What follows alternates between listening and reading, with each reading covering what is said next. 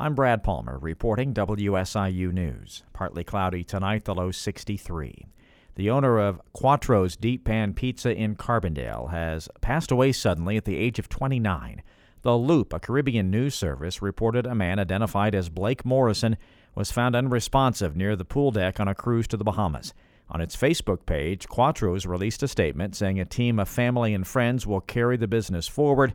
They say they'll share more in the coming days. His death is currently under investigation. Morrison assumed ownership of Quattro's last December, replacing Steve Payne, who owned the business for forty-seven years. He had worked under Payne since twenty eighteen. Federal lawmakers from Illinois are calling on their Republican colleagues to avoid a government shutdown. Congress has until the end of this month to pass twelve bills funding government programs and services like Social Security and the National Park Service. A small group of House Republicans are trying to block these bills, which were already agreed upon by leaders from both chambers. Democratic Congressman Sean Casten says hundreds of thousands of government employees would abruptly stop working. two hundred forty-four thousand people in the Department of Homeland Security would potentially be furloughed, which means people defending our borders, people working T S A at the airports would just be sent home. Casten says it's now up to House Speaker Kevin McCarthy to pull the Republicans together and pass the bills. The union representing service workers at the University of Illinois Chicago has filed a complaint against management with the Illinois Attorney General. Workers are speaking out against unsustainable wages and staff shortages and say they were barred from testifying at a public meeting of the university's trustees in July.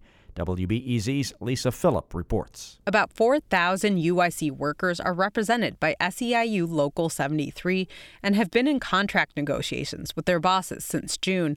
LaVita V. Stewart is their president and an administrative aide at U I C. They've had enough of the low wages, the constant change in work assignments, the constant change in hours, the low pay. People have had enough. A university spokesperson said management is committed to addressing key issues raised by the union. Lisa Phillip, W B E Z News. Southern Illinois Congressman Mike Bost today introduced legislation to increase rural communities' access to emergency disaster relief. The Rural Disaster Declaration Fairness Act would require the Federal Emergency Management Agency to consider disaster relief based on economic circumstances when considering a designation rather than solely focusing on population numbers. Bost legislation would require FEMA to consider factors such as the local accessible tax base and local sales tax, the median income, and the poverty rate. It would also require states to provide a ten percent non-federal cost share for public assistance. S I U has received a one million dollars donation from Professor James Franklin Sharp, and in honor of him, the Board of Trustees today approved renaming the University Museum on the Carbondale campus the Sharp Museum, and the trustees approved renaming the Southern Illinois Gallery after his sister. It will now be known as the Missus Rosanna Sharp Myers Southern Illinois Gallery.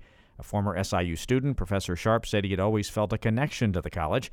Professor Sharp will be on campus October twentieth to witness the unveiling of the new name. The American Library Association says twenty twenty-three has been another record year for book ban attempts in the U S. W B E Z's Adora Namigada reports. The Library Association says so far this year there have been six hundred ninety-five reported book ban attempts. The vast majority of the book ban attempts last year focused on school libraries. But this year, proponents of bans have turned their attention to public libraries, which have accounted for about half of all book ban attempts. Deborah Caldwell-Stone heads the A L A's Office of Intellectual Freedom.